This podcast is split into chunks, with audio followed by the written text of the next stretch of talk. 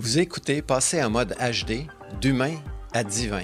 Je suis George Wright et dans ce podcast, je vais vous partager mes perceptions, mes idées et mes trucs, mes découvertes pour que vous puissiez devenir une meilleure version de vous et accéder à une vie remplie de belles réalisations. C'est un rendez-vous des entrepreneurs, des chefs d'entreprise, aux gestionnaires des relations humaines et pour tous les leaders désireux de faire un impact stimulant et durable en utilisant leur plein potentiel créatif. Bonjour à tous et bienvenue dans l'épisode numéro 1 du podcast Passer en mode HD, d'humain à divin. Le podcast dans lequel je veux vous adresser aujourd'hui la zone de confort. Nous sommes des êtres d'habitude. Des, êtres, des, habitudes qu'on a, c'est de faire ou de ne pas faire. Donc, tout ce que je fais, c'est confortable. Tout ce que je ne fais pas reste dans ma zone de confort. Et qu'est-ce qu'on retrouve dans notre zone de confort? Ce sont nos habitudes, nos croyances, notre éducation, nos valeurs, tout ce qu'on a appris depuis qu'on est au monde, de l'extérieur de nous, qui nous ont inculqué des croyances qui sont celles de l'extérieur, mais qui deviennent les nôtres parce qu'on les a acceptées. Et ce qui fait qu'on reste dans notre zone de confort parce qu'on a peur d'aller vers l'extérieur et de, rencontrer de l'inconnu. Et euh, en, fait, c'est ce qui est intéressant de comprendre, c'est que les pantoufles en Fendex qu'on a, ils sont confortables. Notre, vieux jogging, notre façon d'agir, nos comportements sont aussi font aussi partie de, de notre zone de confort. L'autre jour, il y a quelqu'un dans une entreprise me demandait Oui, mais je, sais que j'ai l'habitude de faire euh, telle chose ou je, suis un bon écouteur. Je dis Une fois qu'on a pris conscience de notre habitude, ce n'est plus une habitude, ça devient un choix.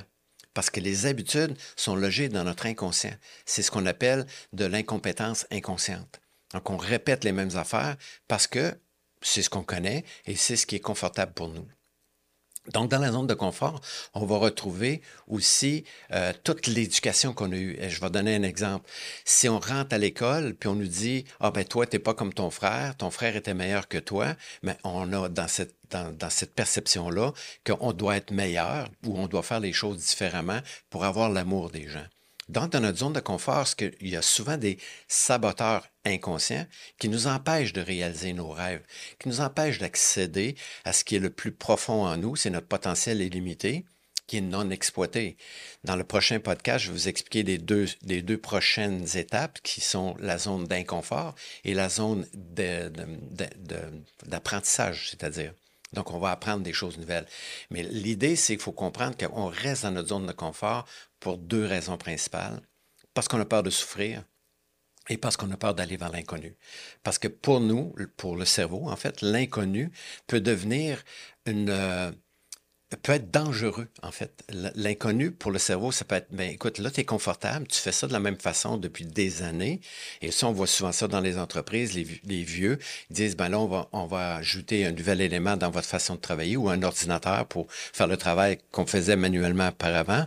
Et là, la personne va dire, ouais, mais mais, mais moi, pourquoi on changerait? C'est comme ça, je faisais ça depuis 25 ans.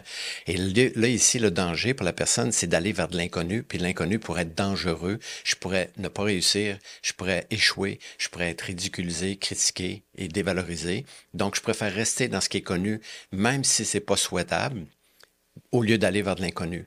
En fait, l'exemple que je vais donner souvent dans les entreprises, ça va être dans, mon, ma façon de travailler, ou en fait dans mon métier, j'ai à me déplacer souvent sur la route. Je vais faire une heure, une heure et demie de route et ça me prend je peux faire 150 km dans, dans, dans, mon heure et demie.